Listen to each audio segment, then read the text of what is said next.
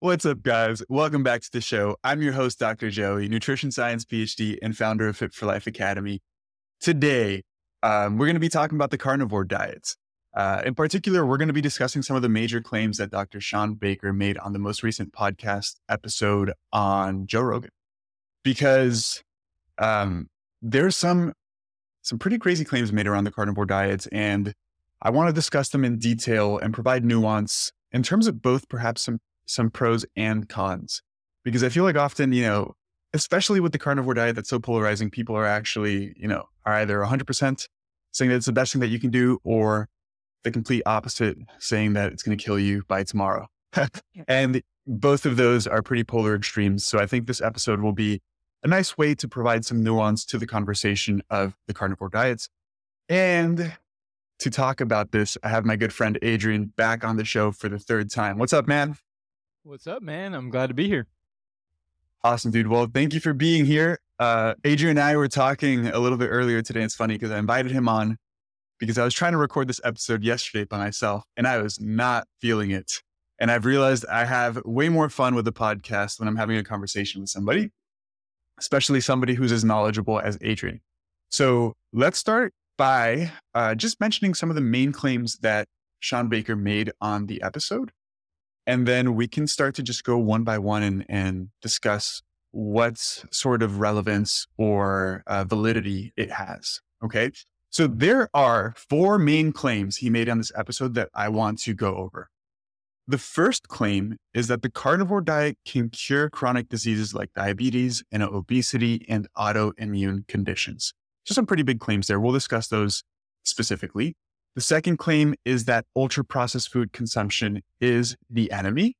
And the solution is to essentially follow a carnivore diet, right? That one always, always, always makes me laugh because it's like, should we limit ultra processed food for certain reasons? Yeah, we should. But that doesn't mean just eat meat. So that one's kind of funny. Um, third one being, uh, Shawn really, really questions the scientific rigor on LDL cholesterol um, and says that most of the data is observational in nature. We'll explain what that means and we'll discuss whether that's true or not.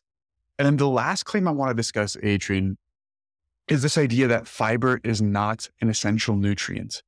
Specifically, the, the justification that Shawn gives for the data showing improvements in health with increased fiber consumption is he essentially says that when we look at these studies that increase fiber intake, what it's doing is displacing other stuff that is junk food, and fiber is just a proxy essentially for an overall healthier diet because he agrees that consuming fruits and veggies is better than just eating ultra processed foods. And that's why people are seeing an improvement in health with fiber, not necessarily because fiber itself is helpful.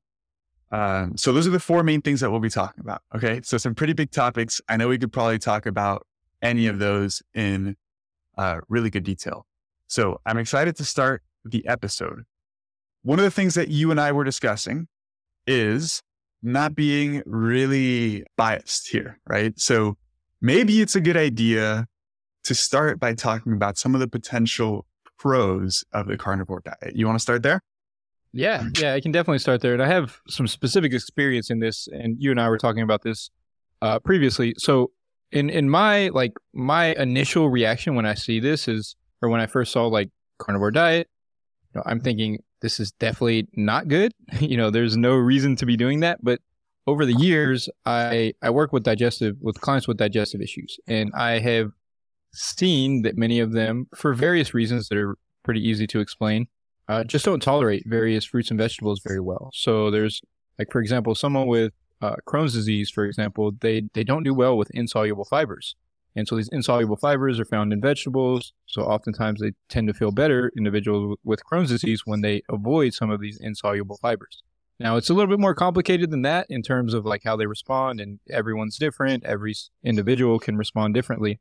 Um, but one of the you know pros of this dietary approach is by eliminating all of these plant foods and only eating, you know, what they're typically doing is only eating red meat or only eating you know, just meat or just animal foods, you're taking away all of these plant fibers and you're also taking away what are called FODMAPs, which are fermentable carbohydrate.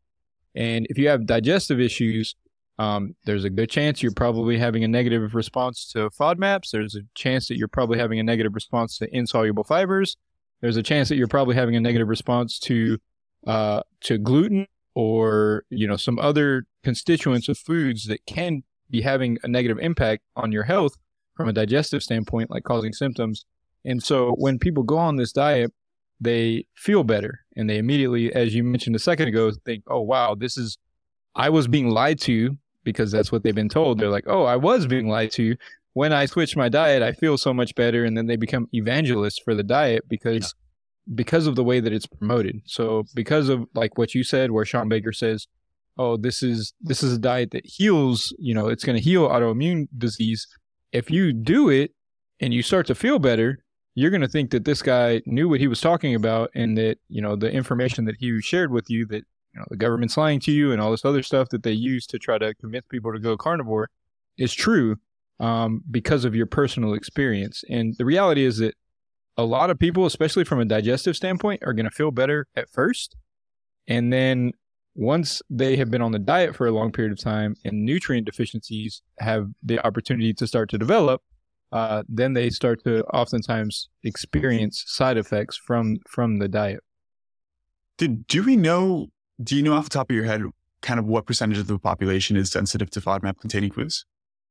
Um, so about 16% of the population has IBS, and uh, it's very common. 76% of people with IBS, I think it's 76, maybe a couple percentage points off, respond positively to a low FODMAP diet.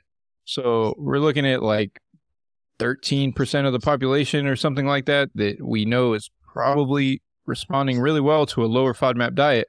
So you're looking at like one in six, one in seven people that if you tell them to eliminate all vegetables and all plant foods, they're gonna feel better from a digestive standpoint, and that's yeah. that's immediate uh, positive feedback that this person what they were saying was true.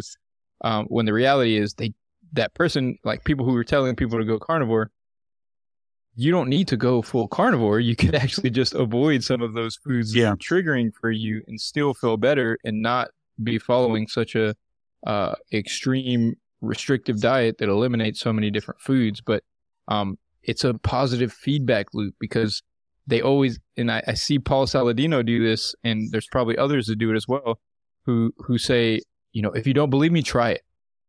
And they do that on purpose because they know that there's a percentage of the population who's going to feel better yeah. at the beginning and and so they're going to be bought in. If you've been struggling with digestive issues and you're trying to eat a healthy diet quote unquote and you're eating lots of fruits and vegetables and you're not feeling well and someone tells you the carnivore is the answer and you do that and you feel a lot better you're going to be really bought in. And that's how that's how these like extreme camps of people who think carnivore heals everything kind of develop is because they feel that improvement in themselves yeah. and then they they go on and become evangelists for the diet, thinking that everyone needs to do it. Yeah. And, you know, it's interesting because oftentimes when I talk about these things, like kind of the comments or feedback that I get from people is like, well, what do you think about all the people that are seeing benefits? Do you think they're lying? Right. Like, I don't think they're obviously not lying. Right. And I don't think uh, even somebody like Shawn Baker is trying to intentionally lie or that he is saying that the experiences he's seen people have are false, right? They're probably true. He has seen a ton of people perhaps have improvements in certain health related outcomes. One of the reasons being everything you just explained, right?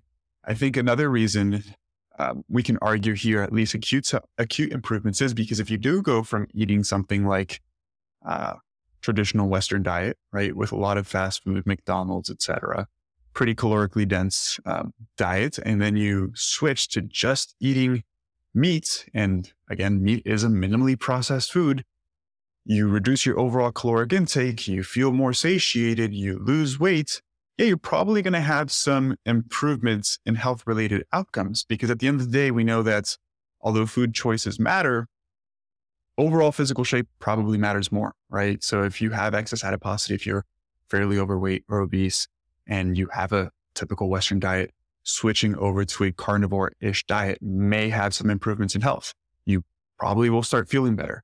You might have improvements in your fasting blood sugar if you lose considerable weight, right? You might even have, you might even have some improvements in blood lipids. And I know this is going to be highly specific on the individual and uh, different genetic factors here, but some people if they lose 40, 50 pounds, no matter what they're eating, they're going to have improvements in their blood lipids, right? And so that that goes into one of the points of like, oh, saturated fat's not bad because look at these people, their blood lipids have improved, right?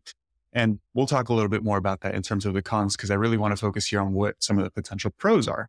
Because here's the thing, like we, you and I, not you and I, the science agrees that eating plants is better, right? Like consuming plants alongside consuming protein rich foods. But I think we could argue that if for some random obscure reason, somebody's like really, really against eating plants, right? And right now they eat a ton of like highly processed foods, candy, chip, chips, etc. And they're willing to switch over to like a carnivore-ish diet. Yeah, that probably is a little bit better if it results in them improving their overall shape, you know? So I guess compared to some other types of dietary patterns, they may there may be some benefits. What are your your thoughts on that? I mean, I agree with you there. It, it's a lot of people are going to be improving their nutrient quality if if they're yeah. especially if they're following it by including organ meats and things like that. Uh, yeah. So they're going to be inc- improving their nutrient intake. They're going to re- reduce their consumption of highly processed foods. Probably going to reduce their calorie consumption, and all of those things are going to lead to positive health effects. Yeah. If if we want to like look at the context of this, though, just take a look at the other side. Like the same stuff occurs with vegan diets. Like the yeah. exact same thing. Like you, if you go into vegan camps, you'll find people who are claiming that vegan diets cure everything. You'll find people who believe it. You'll find people who go onto a vegan diet and feel significantly better, and then start to be an evangelist for that diet. And I love that, that word. Was, yeah, that was like you know that was a trend ten years ago. And the funny thing is, a lot of the carnivores used to be vegans. Mm-hmm. it's these people that are going from like one ridiculous extreme to the next, and then because like it, it's like if you were a um what is it called when you when you don't believe in God or I forget the term. You are atheist. Atheist, yes. Uh, so that's like going from like being an atheist evangelist to like a Christian evangelist like a couple years later. And yeah. a lot of people are doing this this like yeah. right now. And um it's just you got to question people because if you listen to Paul Saladino, the guy who created the carnivore diet, he was vegetarian or vegan before, and he had digestive issues, and then he yeah. turned to a carnivore diet. It's like, why would you follow the advice of someone who's going to like these crazy extremes? Yeah. Well, people don't know the background. People don't know. Yeah, yeah. Well, when he explains it, I'm like, oh, this makes sense. He had digestive issues.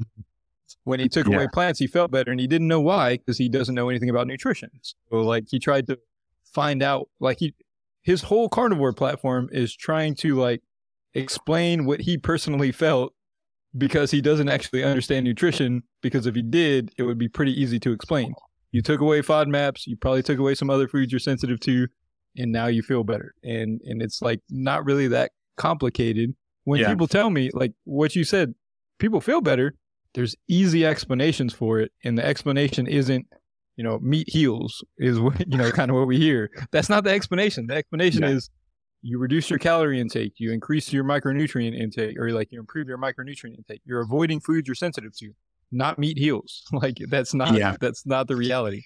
Yeah. You know, and if we're gonna be if we're gonna be generous here, I think one of the arguments that is a somewhat somewhat fair argument is that meat is a very nutrient dense food, right? They all, they often use the word the most nutrient dense food, which I don't like for particular reasons because there's nutrients in plants that are not found in animal based foods. But it is like meat is a pretty nutrient dense food, right? And you're getting nutrients that you wouldn't get in plants. So it's funny because like the argument, we're not arguing like don't eat meat either. It's just like there isn't really a logical reason not to eat plants, right? And the argument of meat heals is funny, but you know, I wanted to be generous there because usually the terminology they use is like, oh, meat is the most nutrient dense food. So we'll talk about specific nutrients in a minute as well. But you know, it's just it's funny because you listen to it and like there's just really they never justify the don't eat plants part. Besides the people, and Shawn Baker actually addressed this in the episode. You know, Saladino's one of these that's like vegetables are really bad for you right? Saladino is pushing that message pretty strongly. And somebody like Shawn Baker, and I didn't know this nuance because I don't follow these people regularly, but I decided to listen to this episode. He's like, listen, I'm not saying that plant foods are trying to kill you or anything like that. I'm not one of those guys.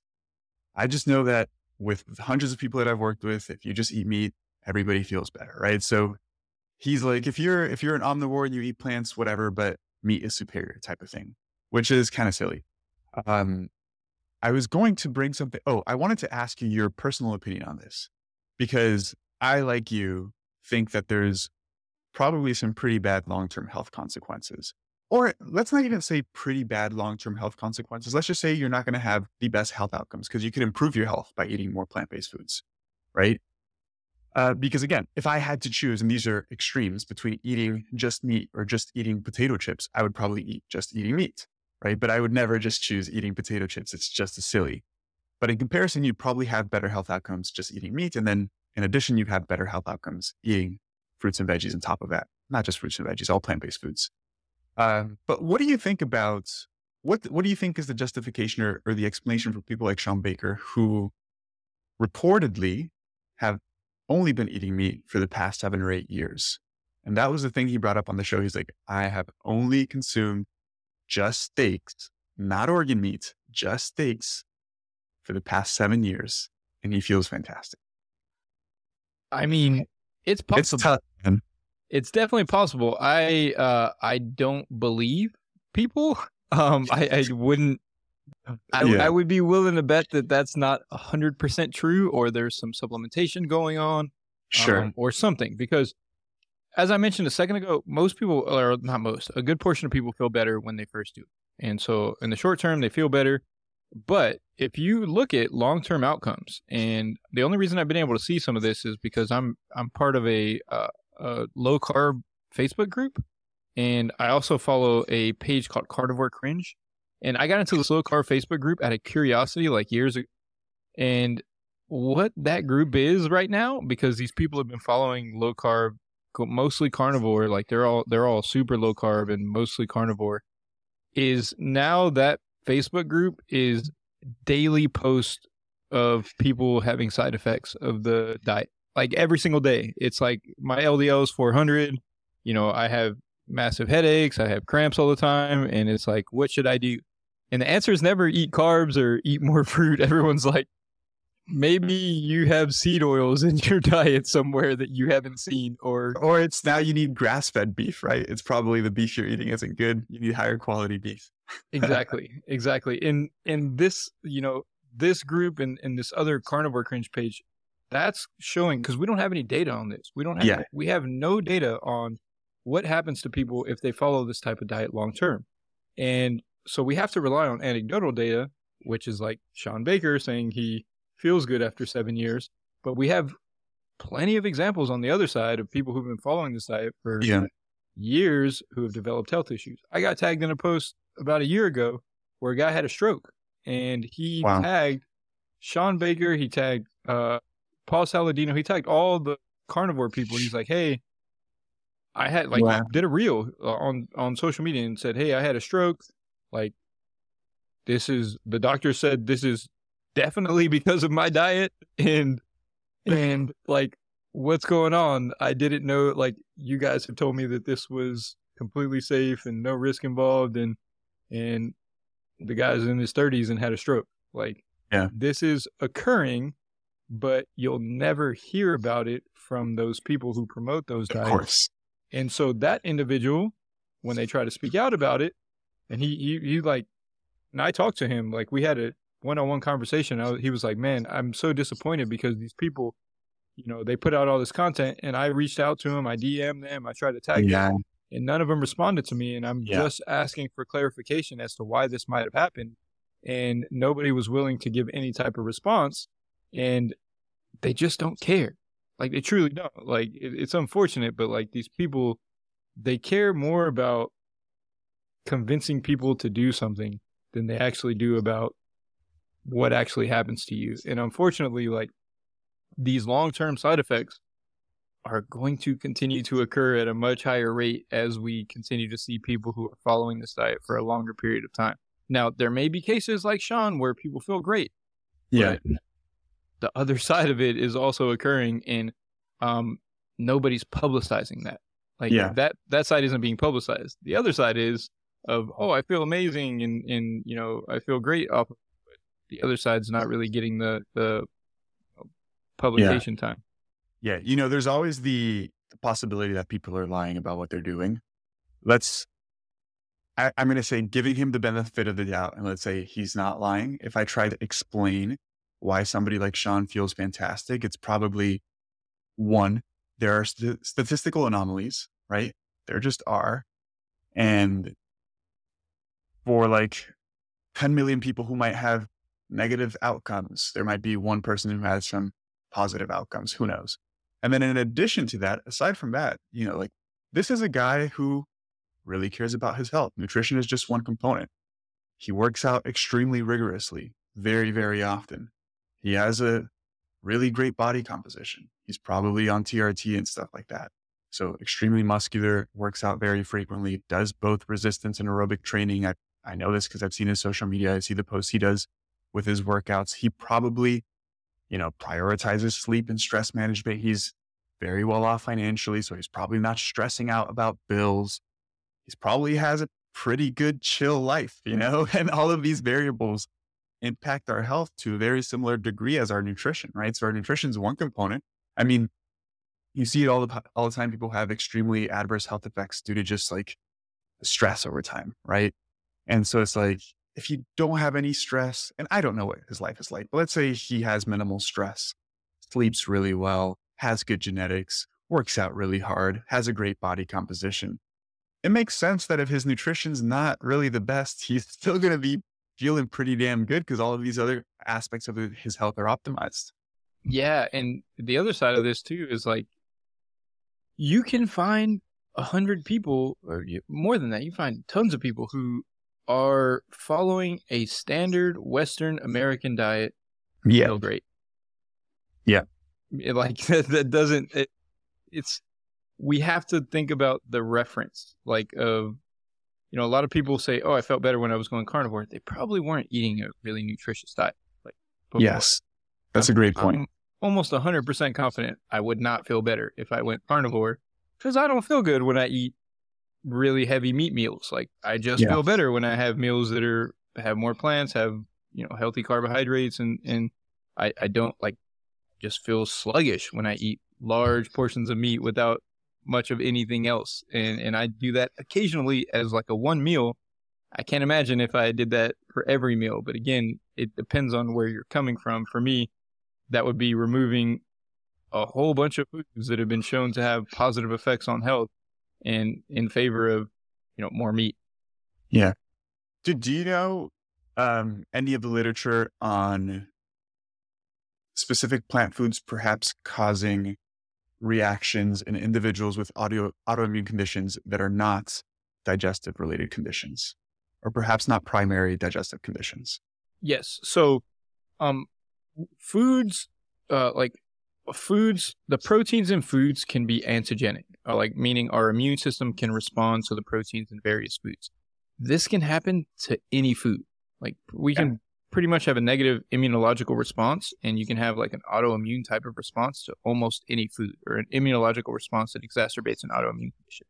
Um, the primary foods that cause this are the primary allergens, like the top allergens. If you look at the top allergens, shellfish, eggs, soy, dairy. wheat, dairy, these are the primary foods that can exacerbate autoimmune conditions. And so if you go on a carnivore elimination diet, you're taking away yeah. all of those primary uh, foods. And so, what, you know, because I work, half of my clients are more than that have autoimmune conditions as well. And what we do is we just go down and we, well, first we'll do a journal and kind of see, okay, are you eating a lot of dairy? Is this associated with any symptoms? Like, go ahead and remove this and see if it has any benefit. Because, yeah, you can go on a strict elimination of everything, but then you're stuck on a extreme diet that it's really hard to get off of because I've worked with yeah. digestive clients who have done that because they felt better and then their gut becomes more sensitive to other foods because they haven't eaten them in a while and so they they try to expand their diet and their digestive symptoms are even worse than before because yeah. they haven't been eating those foods anymore and their digestive system is less able to help them digest them so um oh, any food can exacerbate an autoimmune reaction there's just some primary ones that tend to interact with our immune system, and those are the ones that tend to be food allergies. Um, and so, yes. you know, when we look at those, these are the main ones, and uh, you know, this is another reason for autoimmune conditions. And I've I've seen this with a lot of, and I've seen this with my clients. Like some of my clients, I put them like we, I recommend more animal based diets for them because it, it feels better for them. They feel better, and you can do it in a nutritionally adequate way without completely yeah. eliminating plant. When I say more animal based, we're we're cutting out a lot of veggies, but we're still incorporating certain fruits, fruit juices, other things that they can tolerate, um, and making sure that they're getting their nutrients from, you know, because like let's say for example, if someone can't tolerate, you know, they don't want to eat fruits, well, they might do well with like grape juice. You can get some anthocyanins yeah. from that and some of the nutrients that can come from grapes because, um, just like with, like you mentioned a second ago, like animal foods have a lot of nutrients that you can't really find that aren't, you know, yeah. found in high quantities in plant foods. The same goes the other way. Like there's a yeah. lot of nutrients in plant foods that, that, don't exist in animal foods. And if you're avoiding those, um, Many of these have shown to have a variety of health benefits, and avoiding them is likely going to lead to negative health implications over time. Hey guys, some of you may not know that I'm the scientific advisor for a supplement company called Outwork Nutrition. I help with the formulation of new products to help ensure that they're effective and backed by science. Unlike many other supplement companies out there, we don't rely on exaggerated claims or flashy marketing tactics. Instead, we let the science speak for itself. We take pride in formulating products that deliver real results, helping you achieve your fitness goals in a meaningful way. If you're in the market for supplements like protein powder, pre workout, or recovery products, make sure to check us out at OutworkNutrition.com. And as a thank you for being an avid listener of this podcast, use code Joey for an exclusive discount at checkout. You can find the link to our website down in the description of this podcast episode. Remember, our goal is to empower you with science backed supplements that truly make a difference. Choose Outwork Nutrition and elevate your fitness to new heights. Yeah, that's a great point. Um, yeah, the reason why I brought up the autoimmune thing is because he he specifically mentioned people with specific skin conditions like eczema and perhaps rheumatoid rheumatoid arthritis as well, which is obviously an autoimmune condition. Um, and it makes sense, right? Because unfortunately, some people's immune systems do funny things, right? Uh, I'm lucky that I don't have any allergy to anything really. I'm somewhat slightly sensitive to dairy, but I kind of just deal with it because I like ice cream and cheese. But for some people, you know, who have these unfortunate um, immune conditions, certain foods can exa- exacerbate them, right? And then again, if you just completely eliminate everything except meat, you're not going to perhaps um, have as significant symptoms.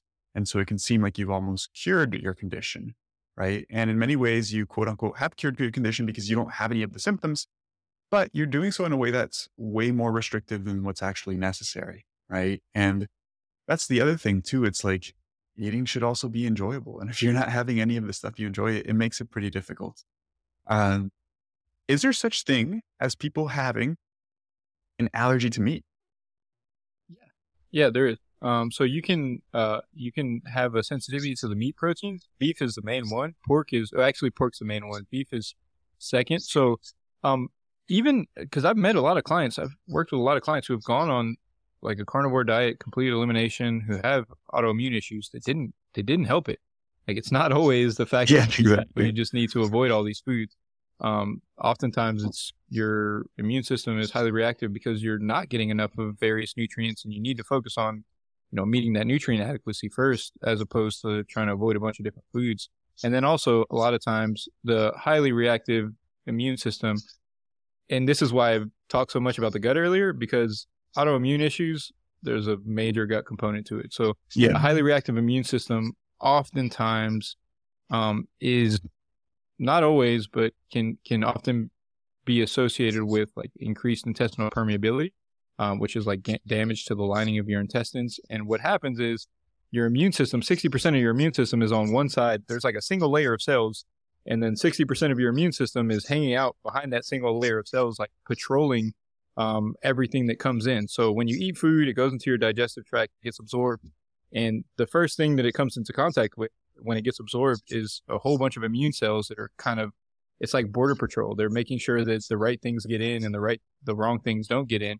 And what happens is if that border is compromised because you took NSAIDs, non-steroidal anti-inflammatory medications, or you were under a lot of stress, mm-hmm. you overexercise, you don't get enough sleep, or you know other medications can contribute to that as well, like proton pump inhibitors, then that can lead to damage of that gut lining, which leads to the immune system just getting bombarded with um, things that it's not supposed to be coming into contact. So all of these undigested food proteins and bacteria and yeast that will cross that that barrier in the gut and trigger the immune system, and that is one of the that's a big contributor to autoimmune conditions is this digestive um, you know, into increased intestinal permeability and, and damage to the gut yeah.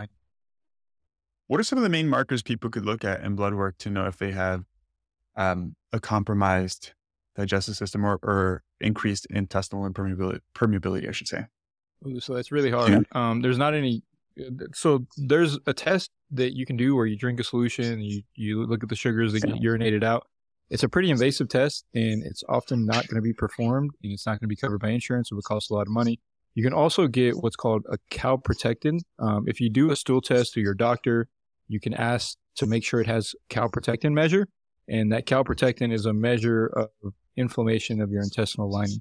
Um, there's not great ways besides the drinking the sugary solution, and it's just too invasive. The reality is most people don't need to determine whether or not they have increased intestinal permeability. Like that's not something that you can directly treat. Um, if you're experiencing digestive symptoms, then goal is to get away, like to modify yeah. your diet to to such a degree that you're not experiencing those digestive symptoms anymore, and that oftentimes will give your digestive system the opportunity to like repair that that lining. Um, but that's it's really complicated. the, yeah. the GI issues can get really complicated because there's not really there, there's ways to test it, but it's not. It just doesn't make sense to test it because of like the increase increased intestinal permeability isn't is a consequence of other things typically. So you're testing like an outcome or like you're testing something that's not actually treatable. Do you know if zonulin is a good biomarker? Yeah. Yeah. So zonulin, yes. calprotectin, those are so zonulin is measuring a response to gluten more so than specifically. Um, yeah. So um, calprotectin is the one that's measuring inflammation. Zonulin is measuring like that the permeability. But again, these things are just they they we don't know how to interpret these things yeah, at this point. That makes sense. And they're not um it's not treatable. Like there's no there's no way to directly address the increased intestinal permeability besides removing the things that caused it and then which is oftentimes you know some of the foods that are causing sensitivities and things like that um, and so that's the the challenges yeah. with gi issues it's it's a lot of just going by symptoms patient history response to dietary change as opposed to having like really good testing that'll tell you what to do yeah. no that makes perfect sense i think we've covered really well the claim of why people see some benefits on the carnivore diet, right? And why, in some specific contexts, it can help reduce um, certain symptoms associated with digestive conditions, can help with obesity. If you're losing body fat, it may, you know, improve glycemic regulation, perhaps even blood lipids. So some people will see some improvements, right? I think the next claim I really want to address is the one regarding LDL cholesterol. And you and I talked a good amount about this in the last episode that we recorded together. So we won't go super in detail in terms of like why LDL cholesterol causes heart disease. Um, and if you guys are interested in learning more about that, just check out the last episode I did with Adrian, which was probably like know, six or seven episodes ago. I like Adrian. I have him on, have him on a lot. um, but the claim is that most of the data looking at the effects of cholesterol on cardiovascular outcomes is observational and it's not good research. That's one claim. The other claim is that we actually see people who have higher cholesterol live longer. That one's a little bit funny. And then uh, he also mentions the fact this hypothesis, I forgot what he called it, that apparently is being currently tested. So there's no evidence to support or not support this, but it's the idea that when you are not consuming carbohydrates, um, having high cholesterol is not indicative of poor cardiovascular health because your liver is actually producing and sending out more cholesterol in response to not eating carbohydrates because it's sending out more lipids as a fuel source. And I think this is one of those things that makes mechanistic sense, just like the carbohydrate insulin model of obesity, where you can connect the dots, right? Um, and then unfortunately, it's just like we just don't really have a ton of data on carnivores and their LDL levels and and health related outcomes. He mentioned, and I don't know if this is true or not, but I he mentioned that there should be a study being published towards the middle of December that's actually looking at a predominantly meat based diet on uh, cardiovascular outcomes. And this is an interventional study, and people have been on this diet for, I think, a little over a year. And what they're publishing is preliminary data. I think he mentioned it's going to be out in like on like the 8th of December. So I don't know if he shot himself in the foot by saying that or whether it's true or not. I guess we'll see what the data on that show. But let's address um, each of those claims. First, let's start with LDL data not being rigorous. what are your thoughts on that? I mean, this has been tested in every form of Yeah. trial ever. Observational data, there's been randomized trials, there's been Mendelian randomization studies, Yeah. like genetic studies, like every type of research study that's ever been done has shown an association or a relationship between LDL cholesterol and heart disease. Now, the, the, the thing is, it's not the only risk factor. That that's the important piece that Yeah. uh, I think is kind of gets lost in this is where the carnivore people try to make it seem like this is the only thing people are paying attention to when when it's really not. It's just you're not just going to ignore a risk factor. One of the things that I um I always I always just flip it around. Like imagine if imagine if I was on the other side and I said, "Oh, it doesn't matter if you have diabetes because you're eating low you're as long as you're eating a low fat diet. It's fine. It's fine if Yeah. your blood sugar is completely out of control and you have diabetes. As long as you're eating a low fat diet, that's fine. Like that's that's the same as what they're saying with LDL cholesterol. Um, this is a I've never thought about it that way. That's hilarious. like I mean, the first time I heard, it, I'm like, this is, wild. Like, imagine if I said that. Like, people would, Yeah. th- anybody would be like, that makes no sense. But apparently, somehow it makes sense on the other side. Um, so it it just, you know, there's there's no, this is just not supported by evidence. This is Yeah. someone who said, I like this diet and I want to convince other people that it it's, you know, something that they should be doing. Um, but if you're if you follow a higher you know, higher animal based diet and your LDL cholesterol goes up, you're increasing your risk of heart disease. Now, if if your blood glucose goes down and your insulin goes down and you know your blood pressure improves, you lose weight, maybe you're reducing your risk. Yeah, Even though you're your living life, right?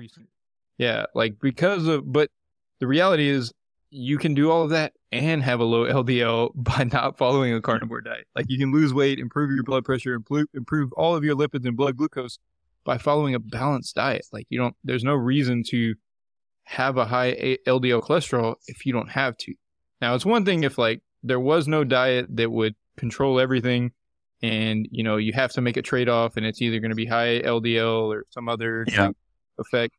But the reality is that doesn't have to be the case. If you follow a balanced diet, you can manage your LDL, have good blood glucose levels, HDL, blood pressure, everything great with a, a you know a sensible dietary approach.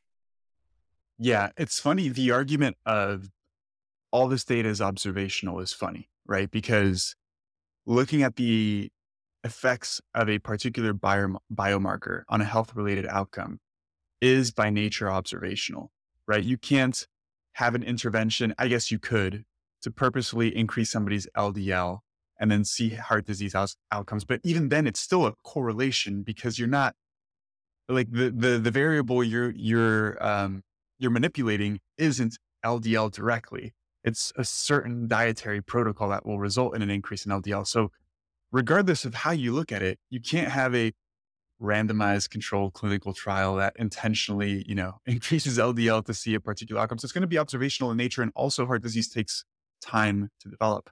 So, like the the nature of the research is observational, and what we mean by observational is you're not giving somebody something and measuring an outcome. You're just seeing correlations over time, right? oh, in general, people who have higher LDL um, tend to have heart disease more frequently. That's an observation, right? And the nature of that research is observational. And yes, observational data isn't inherently the strongest type of data. However, when you have observational data that shows the same stuff across different populations and millions of people, it becomes pretty damn strong, right? Like it, it, that is very strong data. And then in addition, something that he mentioned that is just not true is that a lot of these correlational uh, studies or observational studies, and this is something that everybody in every nutrition camp uses, like this justification, which is just a straight up lie, is that these studies don't account for confounding variables, right? You hear that all the time. Like, well, they don't account for their bread intake and sugar intake, and they don't account for their BMI. That's not true. Some don't, but most of these well controlled studies, I, I won't say well controlled, but well designed studies are looking at these confounding variables, right? LDL is an independent risk factor. What, what that means is that independent of these additional variables, higher LDL is still associated with heart disease, whether you are overweight or not overweight, whether you have high carbohydrate intake or low carbohydrate intake, right? These studies do account for these variables and still see the significant effect. So that one is funny because people don't know that level of detail, right? People just hear it and they're like, oh, that's crazy that these studies don't look at these other things. It's like, no, they actually do look at these other things. It's wild, man.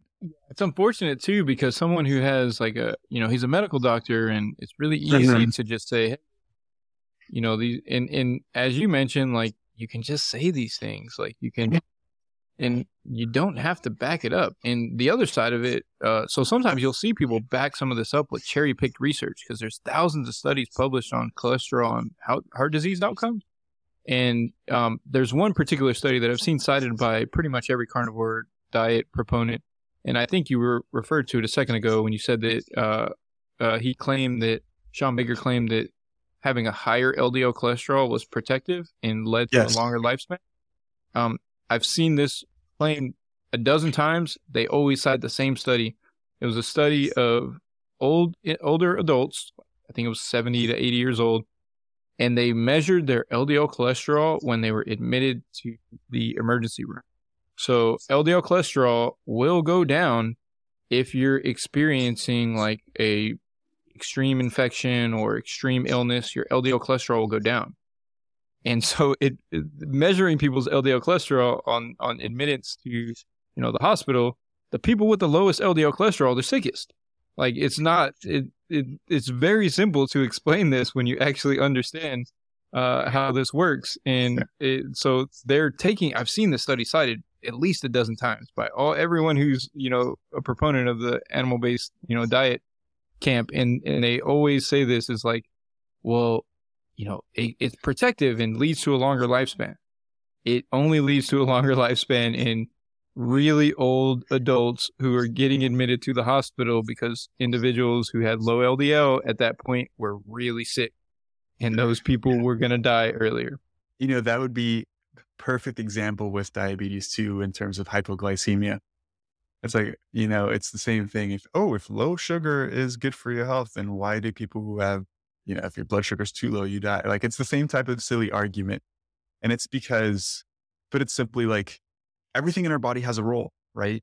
And everything probably exists in an optimal concentration where it's healthy and having it too high is bad and perhaps having it too low is also bad, right? That's another funny thing. It's like I've heard some people on the vegan side like say that their goal is to get their cholesterol as absolutely low as possible. And that's silly too, because cholesterol plays functions in our in our body, right? So it's like uh, both arguments, like just because it's high doesn't mean that having it as low as possible is is optimal for health either, right? Same thing with like pretty much everything, but I can think of one that's often brought up as estrogen, particularly in men, right? Like, listen, estrogen, yes, is not the predominant sex hormone in men, but it still has very important physiological functions. It's important for bone health. It's important for vitamin D homeostasis, right? Like it's it's important for um, or the other way around, I should say, but it's important for for different things. And to say that men should have no estrogen or or foods that are estrogenic are bad for men. It's so silly, right? We see Paul Saladino talk about this with soy food. of, and he cites things that you see like a small change in serum testosterone.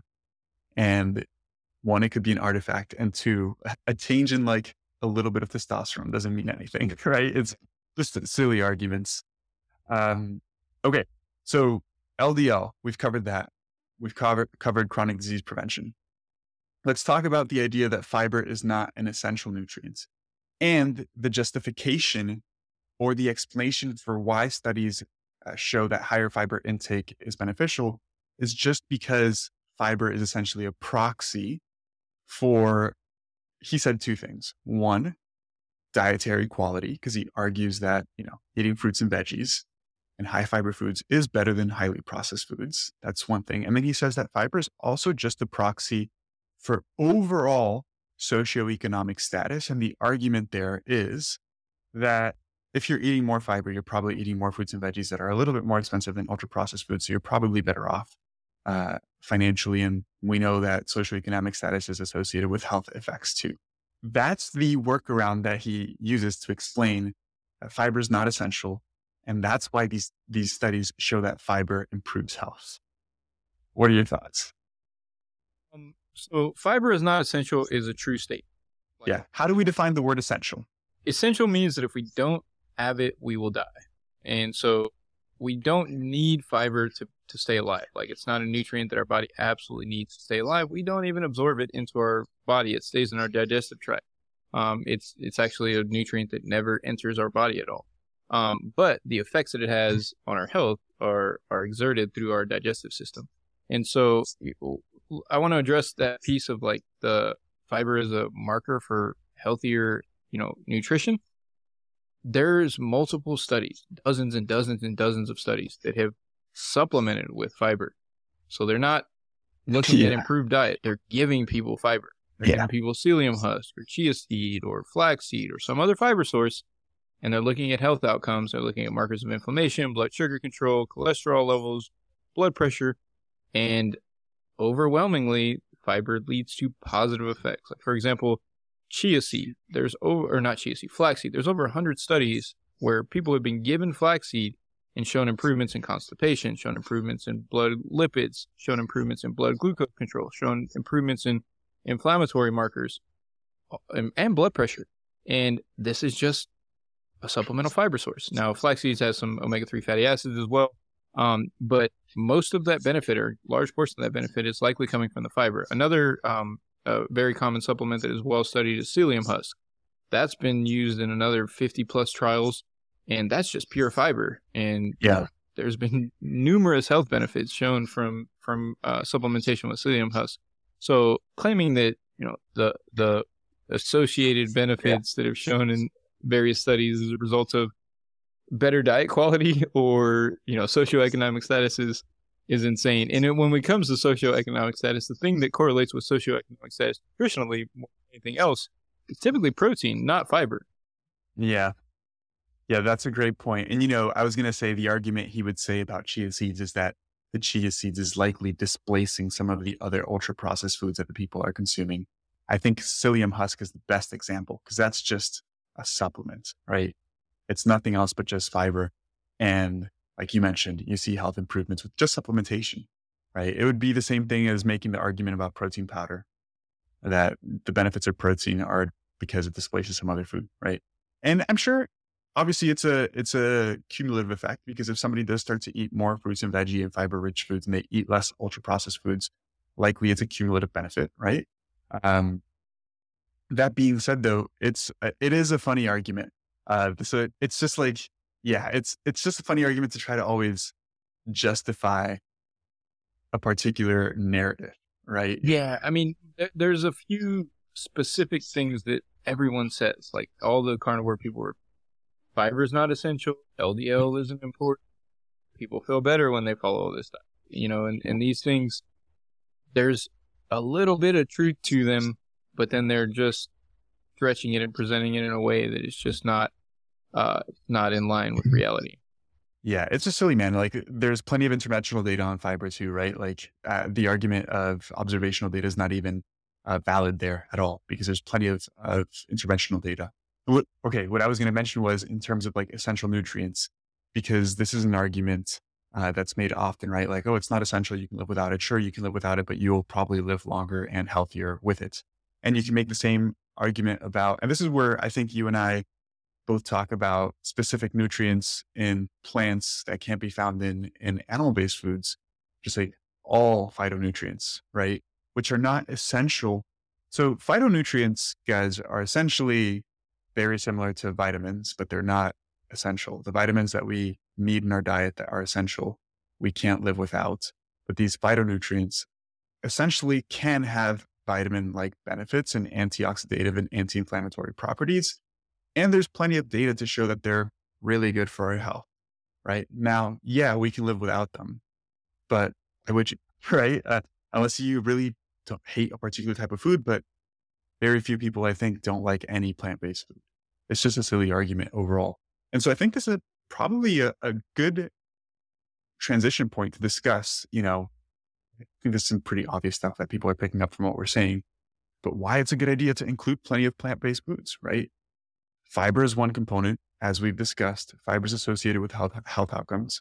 One of the things fiber does is reduce LDL cholesterol, right? And that's a direct mechanism as to why it may reduce the risk of cardiovascular disease. Fiber helps with glycemic regulation, right? Fiber can help slow down gastric emptying, which can have certain digestive health benefits as well. There's some pretty good evidence showing that some of the short chain fatty acids that are produced in the microbiome by, by the uh, digestion of fiber can be pretty helpful as well. So there's a number of different mechanisms by which it's helpful. And by the way, I know my pronunciation there isn't the best. Best. I'm trying to say healthful, full of health. Okay. And then uh, when it comes to, to other plant based foods, these phytonutrients, as I mentioned, are associated, or at least mechanistically, make sense that they can help reduce the risk of certain diseases as well. And if you're eating a ton of them from a ton of different plant based foods, it's probably going to have a cumulative effect as well. Yeah. Yeah. And uh, as you mentioned with the phytonutrients, uh, what a lot of people don't realize, there's thousands of different yeah. identified compounds in plant foods. And pretty much every compound that we've studied so far, when we study it in a lab, has seems to have, like you said, mechanistic benefits.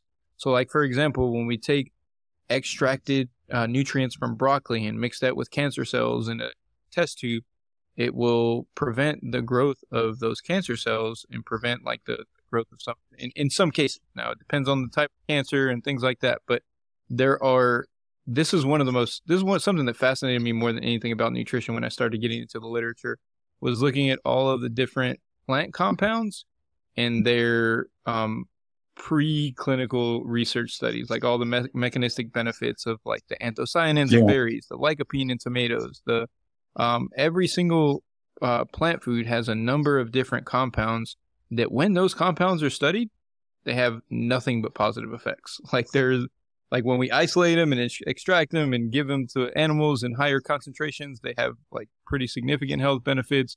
Um, and and this is like Joey said, one of the reasons why um, consuming more plant foods as a as a greater proportion of your diet is generally associated with a longer lifespan. Like when we look at um, individuals who have the longest lifespans in, in the major studies that, that are available, the the groups who eat the most plants tend to live the longest, and that's not you know it's pretty consistent. Yeah, I I actually wanted to bring that up because it's funny that most of the blue zones, and I know it, it, it goes beyond just diet, but diet is an important component. Meat is not necessarily one of the predominant food sources. Actually, across the board, it's not. Right? Um, how do you how do you watch that new show on Netflix? I did. The Blue Zone show? Yeah. Yeah. So in Japan, for example, it was like sweet potatoes, right? Um, I think somewhere else it was like corn. Anyways, predominantly plant based foods. Um, and yeah, they include some meat, but it's typically a minimal component of the diet. And we're not saying that, you know, if you want to be healthier, you have to limit meat consumption either. I think one of the things I really want to discuss uh, is what sort of dietary choices can you make to include a decent amount of meat in your diet if you like it and still be pretty healthy overall, right?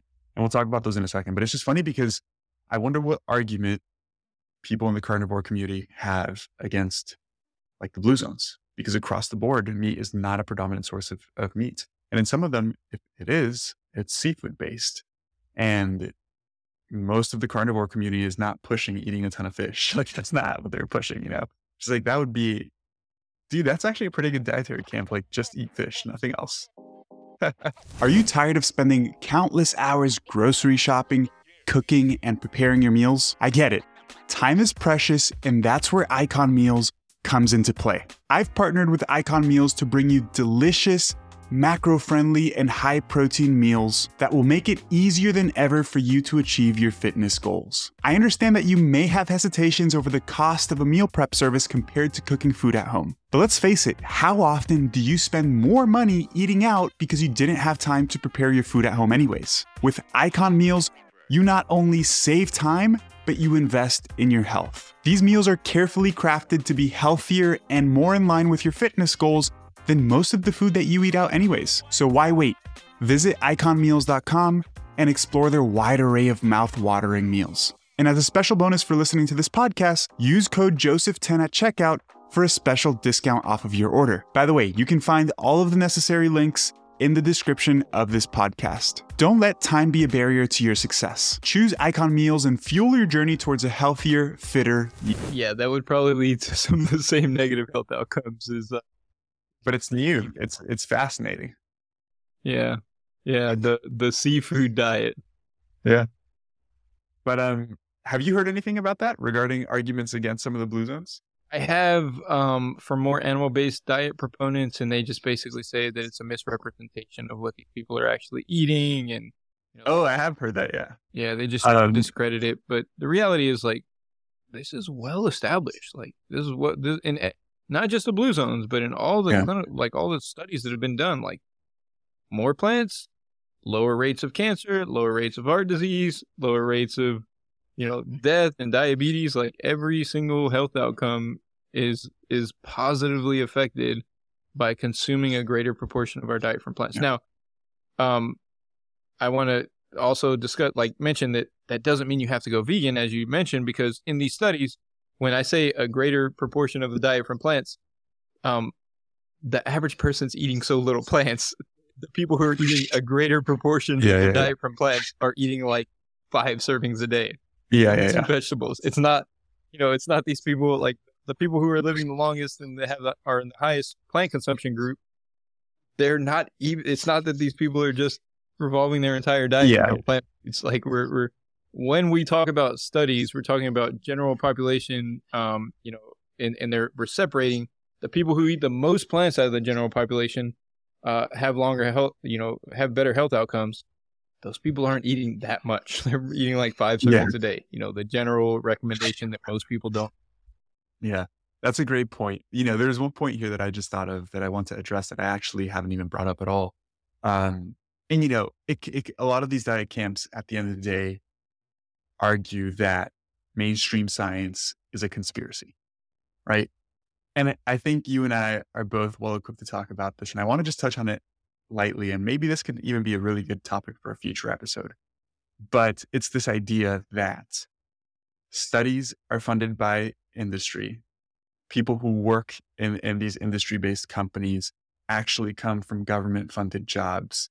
And when they were in government funded jobs, they would lobby or they would pass laws that benefit these industry based companies. And now they get really good job in these companies. And so now they just like skew all the science to show that the stuff that these companies are producing is good. Okay.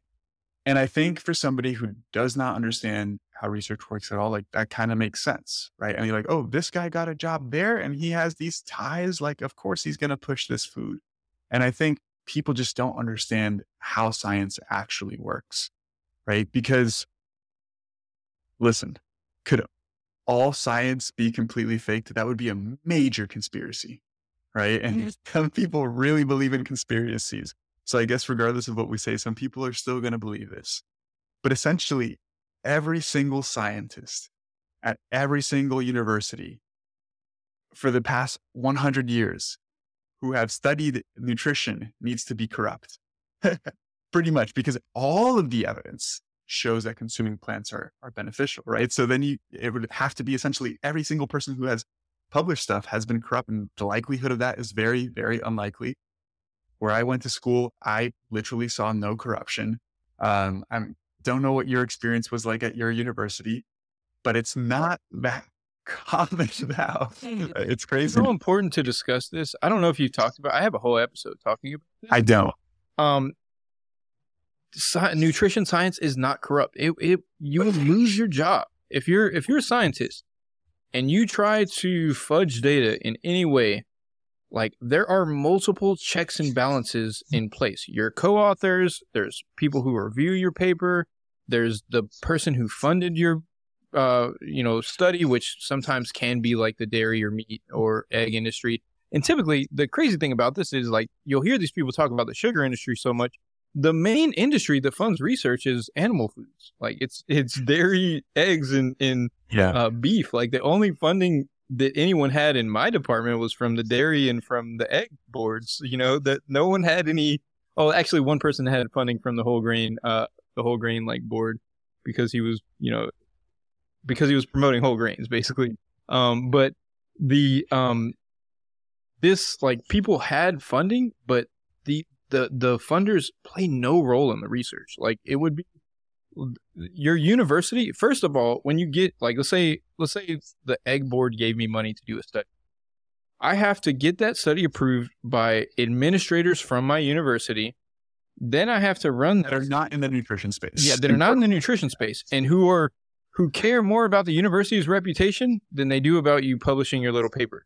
And so they will not allow a study that's, you know, designed in a manipulative way or, or done in a way that's going to, you know, create data that's, you know, misleading in some way. So you have that check and then you have, you know, you have co-authors that, you know, no one wants to ruin their reputation by being published on a paper with you when you're making up data. And then you publish the paper and you have people who review the paper before it can be published who require looking at every aspect of how you designed it and criticize every aspect of it. Yeah. Like it would be so difficult to publish even one paper where you're fudging the data. Um, Yeah. Much less a bunch of them. And and the other side of it is like nutrition scientists. If you go to any university throughout the country, you will find that these people are making. I mean, they're highly educated. So some people will say, "Oh, that's a lot of money," but they're making low six figures in most cases, if that.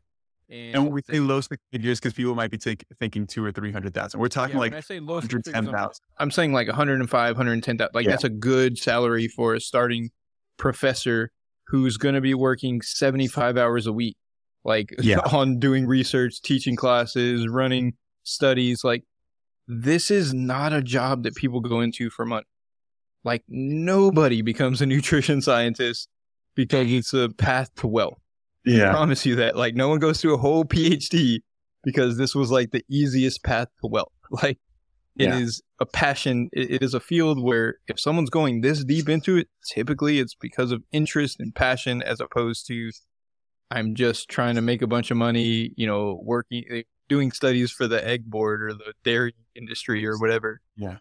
So a couple of points here I want to go into a little bit deeper because first, first and foremost, they use phrases like uh, the USDA put out a study, right? Or this study was funded by the USDA, and it makes it seem like the USDA just like says this is a study and they just like put it out, right?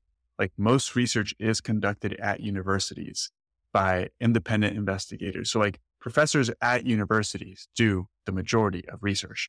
There's some privately funded research as well, and there's some government uh, research institutions as well, but it's mainly produced by universities. I don't know the exact percentage. I would probably argue more than 80 or 85% of research is be up. at least from universities, right? So it's not like the university is part of the USDA and the USDA is just saying publish this and they just like put out a study. Okay. So studies are not just put out, take years to conduct at universities and professors do not have any sort of tie to a particular like funding it. Well, you know, they can get funded multiple times by an agency, but usually it's not like, Hey, I'm publishing this for you. Right. And in addition to that, um, you always disclose funding, right? So it's, hey, you have to get money somewhere to conduct research. It's really expensive. The least you could do is disclose where you're getting that funding from. In addition to that, this is, I think, where this argument is really silly. Um, they always talk about big food companies like Nabisco, right? It's like, those are not the main funders of research, right? if they, I never applied for a grant from Nabisco. I don't know about you, like, but most of the research in nutrition, first off, is not being paid by big food companies that are selling things like potato chips and cookies. Those are not the companies funding nutritional research. As you mentioned, things like the Egg Board, uh, the Dairy Council, et cetera, right? Like we got a lot of our funding from like the Almond Board and the California Dried Plum. Those were the, the, the funding boards that we applied to a lot because we did work with those foods. And the funny thing is, this almost like fits in the argument of that research is being funded just to make a ton of money because who is making money? I mean, obviously if in the US people eat a ton of almonds, but it's not like people are becoming billionaires off like selling more almonds, right? Or more prunes or more uh, eggs, right? And these are these are the types of of boards that are funding research. And it's funny to say it's like, oh, it's big food because it's not. It's like these boards are. And they're doing it to advance nutritional research, right? And then it's just it, so silly. The other side of it is most of it is funded by taxpayers, like through the NIH and National Science Foundation, yeah, yeah, of American Heart Association, all of like most most of the research, 85, 80 percent yes. is funded by taxpayers through government organizations that have another really rigorous set of checks and balances in order to get that funding and be able to have yeah. the opportunity to run projects with that funding. Yeah. And it's it's a really difficult job, a really um, you know, thankless job like these, yeah. these nutrition scientists like I mean, that's what I, we went to school for this. Like yeah. I, I there wasn't that wasn't the life that I wanted is like working that much um running research all the time, constantly applying for grants and you know, it's it's not as like the, these scientists are not living this luxurious life of like wealth because they're publishing studies. It's so far from the truth, and that's how it's often yes. painted out. Yeah, and then the argument that like we can't disprove is because you talk about government agencies funding research, and that's where they're like you can't trust the government agencies, and the whole argument that they use is that people who are in government agencies who are giving the green light to fund this research are doing so because they are aligned with a particular career path that then is going to help them benefit financially somehow because they have some sort of financial ties to some of these big food companies. And so they are incentivized to fund research that is going to show that these bad foods are good. Listen, Adrian and I cannot prove that that's wrong because we just don't have that sort of insight. But if you believe that, you might as well believe that the earth is flat right? Like seriously, it's the same type of argument, right? The other side of it is the government agencies they recruit nutrition scientists to decide who gets the grants. Like yeah, the, yeah, it's, yeah. it's not even employees of the government agencies that are handling yeah, yeah, yeah, yeah. That's a great point. They're recruiting independent professors to review the grant applications to decide who actually gets the funding. Like yeah. there's so there the the process of scientific research is probably one of the most rigorous yeah. well controlled, like ch- like more checks and balances than almost any other industry or process. And then people to come and turn and say, "Oh, this is all made up," is like so like misleading. And then and then on the other side, they're saying, "Oh, you know, you can't trust research, so believe me." Like, yeah, what? like that. That's yeah. the part that blows my mind. Is like, I can't trust all of these highly trained scientists who have dedicated their lives to studying this topic and advancing this field forward and who do so with very little personal financial benefit. Mm-hmm. But I'm going to trust you who benefits from getting me to believe what you want me to believe and yeah. you have a direct financial benefit from it. Like all of these people telling you not to trust the government and not to trust almost all of them have a direct financial benefit for convincing you of that. Like they're trying to convince you of that so they can they can sell you some other BS that isn't supported by research, and they are the ones that are like that have the financial benefit, and they're like, yeah, yeah, yeah. You like making up a story to get you to think otherwise. It, it's sad to see because, like, as a consumer, you're it's really hard to like see through that. Like, if you see someone who has an MD who's telling you that he healed his, you know, health conditions with the carnivore diet, and then he also helps others do it and he shows like you know testimonials of other people doing it and then he goes on and tells you the story about the government you know being corrupt and doing it like it's really hard to be able to see through that unfortunately and um that's that's where you know social media there's there's some benefits to social media but but oftentimes it, it gives people a platform to um who are just charismatic and who can convince people of things and yeah. they are able to uh, mislead a lot of people for their own benefit because they're just good on camera or they take extreme positions that, that are you know get people's attention. Yeah. No dude it, it's a when you say it that way of like don't trust the government but then they're like trust me it's such a funny way of putting it. You know what the last thing i want to touch on here um, because i think it's important like how people understand how some of these uh, organizations come up with consensus as well, right? Because I think the FDA is probably like the least trusted organization. People hate the FDA overall. And when I talk, I specifically mention FDA when I talk about uh, the limits for specific artificial sweeteners, right? Like general FDA consensus. And people are like, how can you trust the FDA? Blah, blah, blah.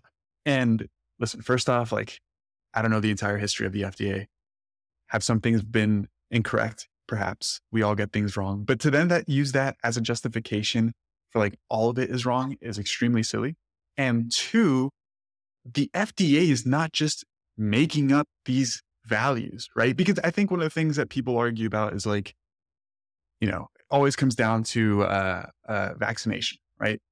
And maybe some claims were made that didn't have the strongest scientific backing, right? And the claims were relatively strong.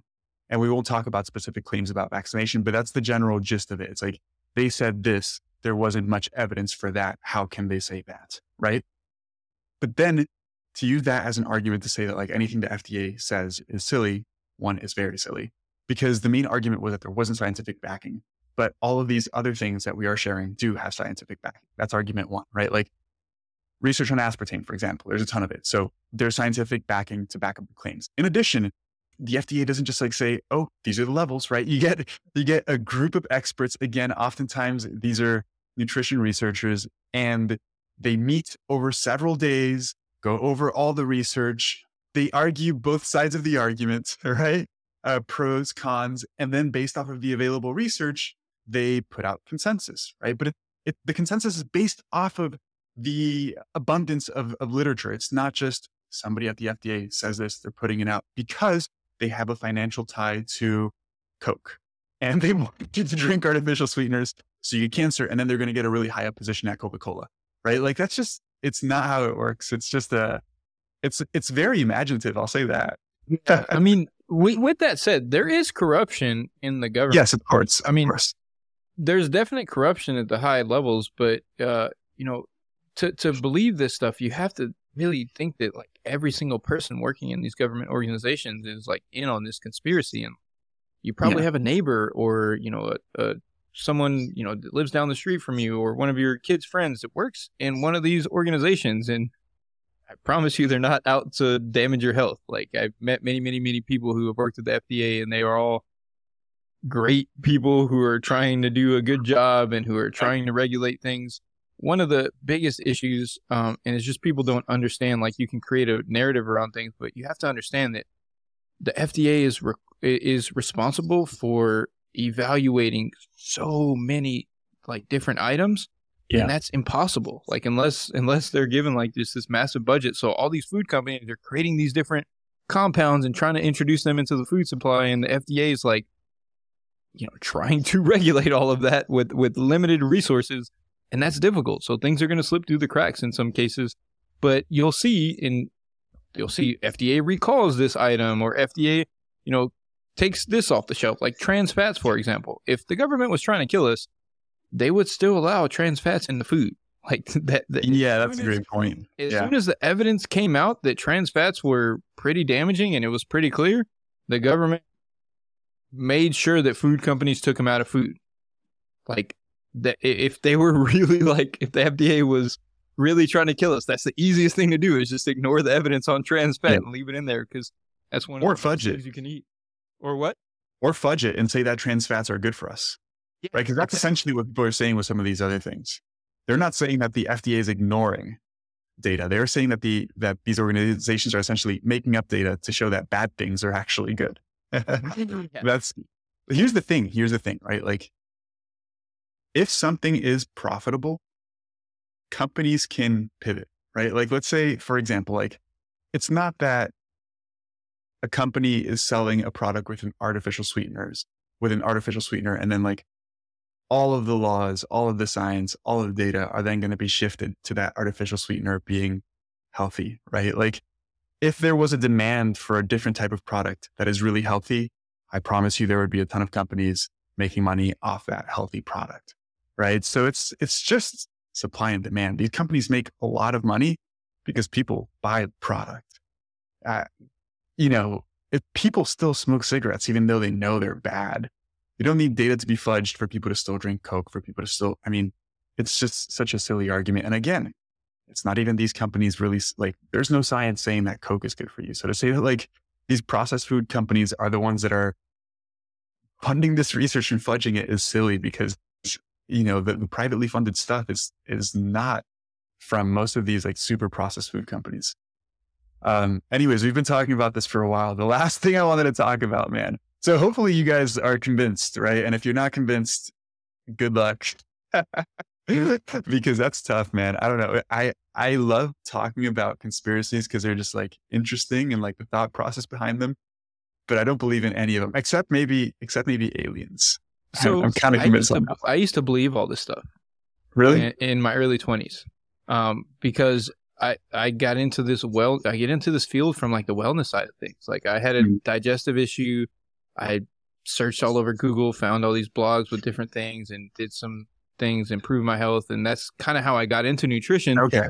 And so, um, all everything that I read back then was like FDA is trying to kill you, government's trying to harm you, and I was already like pretty like skeptical of the government already. So I didn't need, you know, you didn't have to convince me too much at, at that point. And um, it wasn't until I got to my PhD and I'm like, oh wow, these people are not corrupt and these scientists are actually like working hard and because I was thinking, oh, I'm gonna go to my PhD and I'm gonna change the system because they're all doing it wrong and there there's a bunch of corruption and you know you hear all this stuff and I'm like, you know what, I I want to approach it from the inside, you know, and then you yeah. get inside and you're like, oh wow, this was all made up.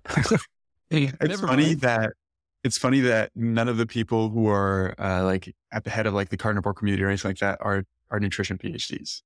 Oh, no. It's, it's usually, and nothing against MDs, but it's usually an MD, right? Like it's never, yeah, it's never a nutrition researcher ever. Because never anyone who has any background in nutrition research, yeah. like not even Dude, a master's degree. I wish it's such a, a dumb statement, but I would say I wish research was as sensationalist as people make it seem. Like, oh, there's just like these conspiracies, and you like team up with these people, you get a ton of money, and you just like make stuff up, and it's all secretive, and like so it's, it's, it's so actually very boring. It's not that fun at all. so much more boring than the stories. Um, yeah. Okay. So the last thing I want to talk about, because we've been on here for a while, is because oftentimes, you know, when we talk about like the carnivore diet not being optimal for health, people are just like, how can you say meat is bad? And it's like, we're not saying meat is bad, right? You could actually eat a good amount of meat and probably be fairly healthy overall. I think some of the main negative effects we see are due to saturated fat intake, um, mainly, right? I would additionally say that perhaps some of the cooking methods associated with meat consumption, like charring the hell out of your meat, probably isn't the healthiest. I realistically don't know whether we know how large of an effect that actually has. But essentially, when you char meats, you're creating these compounds that are carcinogenic, right? Now, like, again, what sort of effect does that have? We don't know, but we do know that it can be potentially harmful. And most people, if you're eating steak, you're charring the hell out of it because it tastes way better, right? Like if you have pork chops, you, you fry them up. Uh, you know, frying things at high temperatures is also not the best. So if you make some modifications to one, the type of meat that you consume, especially if you're somebody who is sensitive to saturated fat, increasing LDL, right? And we talked a little bit about this on the last episode that we did together. So if you simply just consume leaner sources of meat, and if perhaps you vary up your cooking methods so you're not always charring the hell out of your meat, it's probably all good. Well, And- you can also reduce production of those advanced glycation end products and other compounds by marinating your. Meat. So if you marinate in a in a in anything that has herbs, because of the antioxidant capacity of the herbs, it actually prevents the formation of some of those byproducts in like to a great degree, like 85, 90% reduction. What if So you're charring the hell out of the herbs too, though? Um, they're they're the antioxidant. Like I, I don't know what it, but I think it's like it's seep. Like some of those nutrients are kind of seeping into the meat or whatever and protecting it. I don't know exactly. well, I mean, the the studies, multiple studies. I covered this on a reel a couple couple of months ago. Um, but there's multiple studies that that look at different marinades and including alcohol was beneficial, but herbs was the thing that seemed to like herbs and lime juice and vinegar, like anything that had an antioxidant effect, like Mhm. had antioxidant properties, protected the meat from those uh, from the generation Okay. of those compounds. I'm only bringing this up because I'm a cooking nerd. I love cooking. I wonder if they charred the meat to the same degree. Now, I don't mean using the same temperature for the same amount of time. And the reason I bring this up is because if you add moisture, Yeah, it takes Period. yeah, exactly. And it typically, like when I make steak, I pat it dry so it chars well, right? And like if you just put something in a marinade and put it on whatever sort of uh, cooking equipment you're using, it's not going to char the same way. So I wonder how much of an effect that has, anyways. But regardless, It's definitely just gonna- don't char the hell out of your meat. Yeah. um, Um, the other piece of that is iron consumption. So, uh, if you're, and, and this also is largely genetic, but if you're consuming a lot of red meat, you can consume excess amounts of iron, Mhm. and that can have negative effects on health as well. off the top of your head, would you know how much red meat consumption would be perhaps excessive in terms of iron? Oh, it, it would take like going carnivore. like it would take Yeah, going, okay. you know, in that direction. Cause most people, um, will, I mean, so it, it also depends on your individual, like absorption and retention of iron as well. Cause that- Yeah. just like with LDL cholesterol, there's massive differences in genetics, but, um, it would, it, it's going to require like over a pound of meat per day. Well, depending on what else you're eating, but yeah, like it's going to be over a Yeah. pound of meat per day to be getting in the very high ranges of iron consumption. And it's going to be tough if you eat enough of those plant foods that uh, prevent iron absorption because they're anti-nutrients they suck it out of your body. Yeah. But all, all jokes aside, listen, you can include, you know, a fairly decent amount of meat in your diet, be very healthy. Again, if you want to um, perhaps limit some of the potential negative effects, consume leaner sources of meat, right? It seems like the, the major health, negative health effects are due to the saturated fat content. And again, that's also very individualized. Um, definitely don't char the hell out of your meat. Eat a varied source of meat, right? Like you don't have to just eat red meat, eat fish, eat chicken, eat poultry. Like that is also meat. And then in addition, just eat a lot of plant-based foods. Like it's that simple, right? Just eat minimally processed foods. I, it's funny because when I, I made a list, I made an outline for this uh, episode and I tried writing down the pros of the carnivore diet. And like the main thing I wrote was minimally processed diet.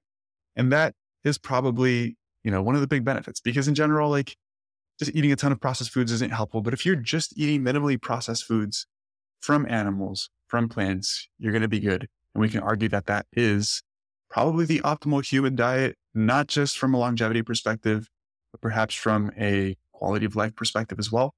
Um, it's, it's tough because, you know, I see the argument from a longevity perspective slightly of people like just don't eat any saturated fats, and don't eat any animal based foods. It's like, okay, but then like it's really hard to get protein and it's important to have muscle as you age as well.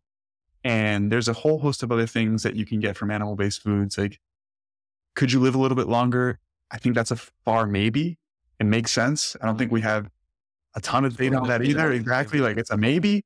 And it's a strong maybe to give up a whole food group that could have a ton of health benefits too, right? Like we know that muscle is very important as you age. Well, yeah, the other side of it is what you mentioned. Like there, there are nutrients that are found in animal foods that are difficult to get out of plant foods, and if you're, you Yeah. know, you're if you're completely avoiding animal foods, it's going to be difficult to meet your. It's going to be more Yeah. difficult to meet your nutrient needs than on an omnivore diet. On the other side of that, um, it's pretty easy. Like for example, B12, zinc, iron. You know these nutrients that are um, higher in in animal food. Meat. You only need like two servings per day, if that, to to like fill out those needs. Like Yeah. as you mentioned earlier, meat can be pretty nutrient dense. So oh, Yeah. you really only need maybe four, eight ounces per day to get enough B12, to get enough zinc, to, to supplement your diet. And then beyond that, you're getting additional amounts of those nutrients, but you don't necessarily need them. And so I think that's where I think that like, you know, meat is there to help meet your nutrient needs, but then probably fill out most of the rest of your diet with plants because there's a wider variety of nutrients available in plant. And so we can eat a variety of different plant foods and get a variety of nutrients, whereas meat is pr- like pretty similar protein, zinc, you know, there's very similar nutrients in meat as opposed to plant foods that have a wide variety of mm-hmm. potassium, magnesium, folate, you know, different nutrients that meat. Yeah, did you just brought up a great point, and I think we'll finish on this. And it's the fact that like you should eat more plant foods because there's a wider variety of plant foods versus just meat, right? And yes, there's going to be a difference between like beef and salmon and pork, perhaps, but in general, that's a great that's a great point because we're also not arguing like just eat green leafy vegetables and like like if we said have a diet that's predominantly just green leafy veggies and not other plant-based foods. That probably also wouldn't be good advice, right? Or like the best advice. So we're saying like eat whole grains, eat legumes, eat green veggies, eat fruits. These are all vastly different. Eat nuts, eat seeds, right? Um, and that's why it's like, yeah, that should probably take up more of your diet because there's just like more variety there, and those things all have unique benefits. Um, so meat heals Trump for 2024 president. I feel like almost everyone who says those says meat heals also would probably support. Dude, it's hilarious how nutrition is um, politicized. Politicized. What was it that I I made a video? It was either about artificial sweeteners or about soy, and somebody commented, "I bet you got the jab." Oh, I've gotten that so many times. Anytime. So Funny. Because I talk about plant foods a bit more, you know, about Yeah. and so you know, I get that quite a bit of like I've I've been called a liberal multiple times because of uh, like I think on one time I said like because raw milk was dangerous. People were like just like what are you talking about, Yeah. man? This is Dude, the funny thing, the the raw milk one is funny too because everybody's like, "I have raw milk and it hasn't done anything to me." It's like, yeah, because the actual risk is relatively low, but if something actually happens, like something pretty bad can happen, and you can just avoid it by like not having it, right? Uh, I would say I, it's funny, and this one is I don't know if you know the answer to this. If the risk of consuming raw dairy is substantially higher than consuming raw fish, do you know? uh Because it's it's funny how raw fish is kind of like accepted. Yeah, I don't know. I'm guessing it's probably not that much higher, like in terms of I mean the the, the risk the risk is small when it comes to raw dairy. The problem is, like you said, it's a major negative outcome and there's no Yeah. reason to to do it. Like uh Yeah. you're not getting any health benefit from consuming it raw. Um That's So- yeah, and the foot yeah. It's I only brought up that question because I had a food safety course in graduate school, and the professor was like he he was a big researcher on like allergens and uh, overall food safety and food processing for improving overall food safety, and he just like was so against sushi. He just like we should not eat raw fish. he was like I would never eat raw fish, and it's funny he was Asian himself and he was like totally against sushi. And I was like, hmm, maybe he's onto something, but it's too good. I'm not going to stop eating it. yeah, I mean it's probably risk like it's it's probably Yeah. gross. I don't know the data though. Yeah. Anyways, my man, thank you so much for being here today. Um, I'd love for you to share your socials, but I think everybody knows who you are. Yeah, I appreciate Guys, it. follow Adrian at Dr. Adrian Chavez and listen to his podcast, the Nutrition Science Podcast. Um, his is way more popular than mine because mine are nearly as well thought out as his are. I kind of just invite somebody on and we talk. But um, anyways, man, all jokes aside, thank you so much for being here and we'll stay in contact. We'll, we'll speak soon. See ya. Yeah, for sure. Appreciate it, man.